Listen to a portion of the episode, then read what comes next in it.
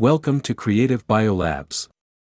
We provide reliable oncolytic virus therapy development services for clients globally.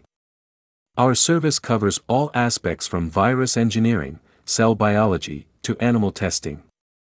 We have archived professional academic reports and the latest scientific progress on oncolytic virus therapy by making it into a podcast column. You can subscribe us to follow the latest updates on Spotify and Apple Podcasts. For today's discussion, we invited an expert in cancer research and treatment. Welcome, Jensen, to our program. Thank you for joining us today. You have done a lot of studies in cancer research, especially the oncolytic virus area. So tell us, is using the virus to treat cancer becoming very popular now?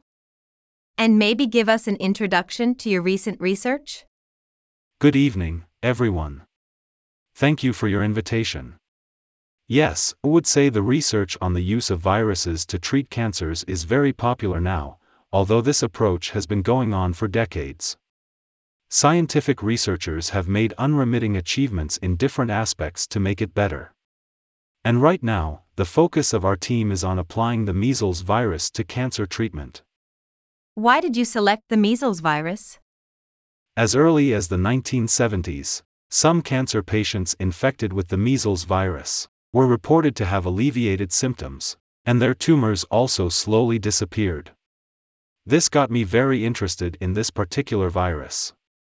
And now, with the progress of virology and molecular genetics, the use of the non-pathogenic measles virus to treat cancer is more mature, and I think it's time to dig deeper into this virus.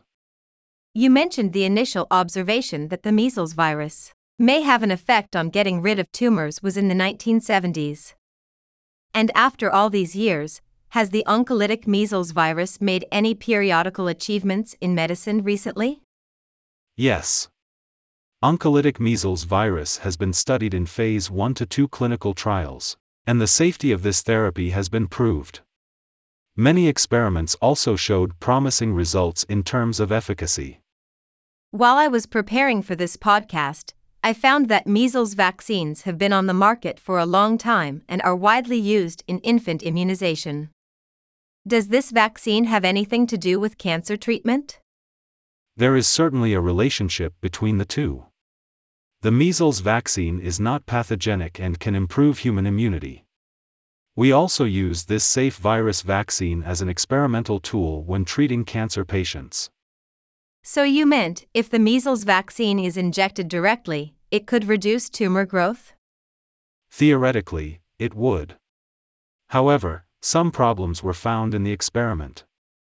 Most adults can resist the measles virus after vaccination or natural infection.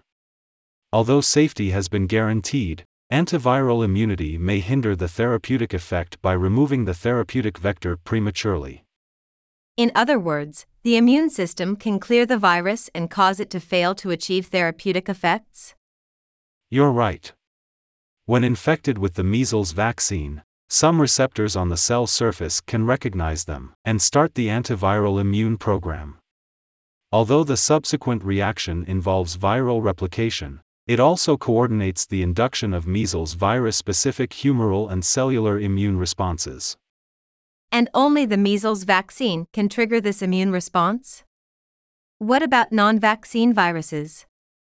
Compared with the measles virus strain for the vaccine, the wild type and pathogenic measles virus strains resist the reactions we just mentioned above through two special proteins and the pathogenic measles virus infection can lead to systemic immunosuppression, weakening the function of the immune system. But this did not happen when infected with the vaccine strain.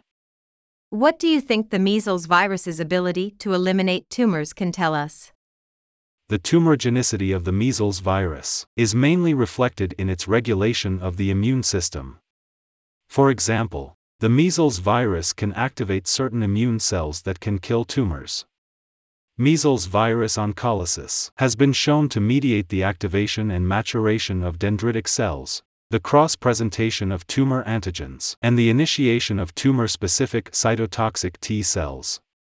With the rise of tumor immunotherapy in recent years, It seems that these immunomodulatory properties of the oncolytic virus have gradually become the center of focus. What should we do in order to fully exploit the potential of the measles virus in cancer immunotherapy? I really think we need to understand the interaction among oncolytic measles virus, specific tumor microenvironment, and immune system. Can you elaborate more on the correlation of the therapeutic effect of the oncolytic measles virus and the immune system? There are two ways the virus can affect the immune system, and they are opposite. On the one hand, antiviral immunity may affect the therapeutic effect through the early clearance of oncolytic drugs. On the other hand, antitumor immunity may be crucial to the success of long term treatment. So, you mean, if you want to improve the therapeutic effect of the measles virus on cancer, you need to start with these two aspects? Yes. Antiviral immunity and enhancement of antitumor immunity are necessary to optimize oncolytic therapy. We should first counteract antiviral immunity in some ways. Because we found that systemic administration of measles virus can be eliminated by humoral immune response which may reduce or completely eliminate the therapeutic effect. Have you taken any measures to solve this problem? Some researchers have found that remission could be achieved by intratumorally administration or intraperitoneal injection of the virus. But systemic administration is inevitable when targeting distant metastasis or hematological malignancies. It seems that the effect of systemic administration of the measles virus on tumor treatment is not ideal. Why is that? We know that due to vaccination or natural infection, most adults express protective measles virus antibodies. These viruses come from vaccine strains and contain epitopes recognized by antibodies produced after vaccination. And again, most adults can resist measles virus infection. We all have antibodies in our bodies that can eliminate the measles virus. We call this immune mediated virus clearance. In addition to the basic immunity of patients themselves, repeated administration will also improve the antibody level. Is there any way to overcome this difficulty now? Of course. There are several ways to overcome this problem in oncolytic virus therapy. A commonly used strategy is to suppress the antiviral immune response of patients.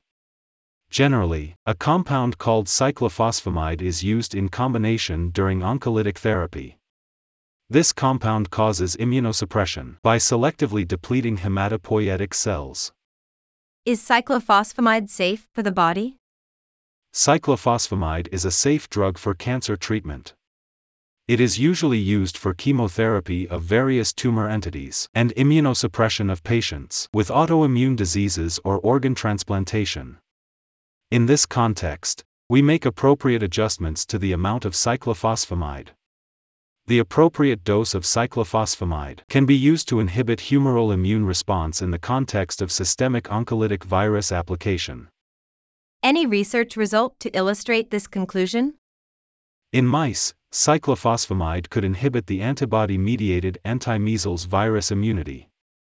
In 2017, we reported the completion of Phase I clinical trial for the treatment of oncolytic measles virus and cyclophosphamide in patients with multiple myeloma. In this study, a single dose of cyclophosphamide was used before intravenous administration of the oncolytic measles virus. We did not observe any serious toxicity, and there was the first encouraging sign of efficacy. At present, there are two clinical phase 2 studies combining oncolytic measles virus and cyclophosphamide. Now, two advantages to this approach. On the one hand, cyclophosphamide can inhibit the increase of antibody level after vaccination. On the other hand, cyclophosphamide can prevent antibody enhancement to achieve multiple drug administration to patients.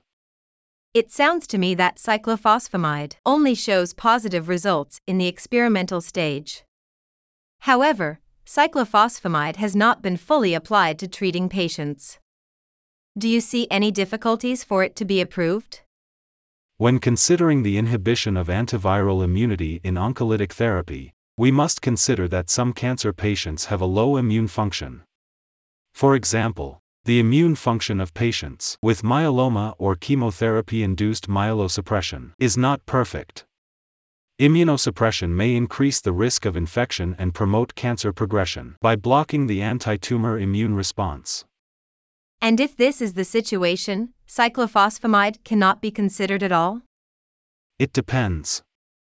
Immune mediated virus clearance may hinder successful oncolytic therapy.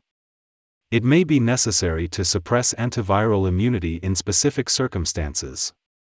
Thank you for sharing your thoughts with us today. That's all for today.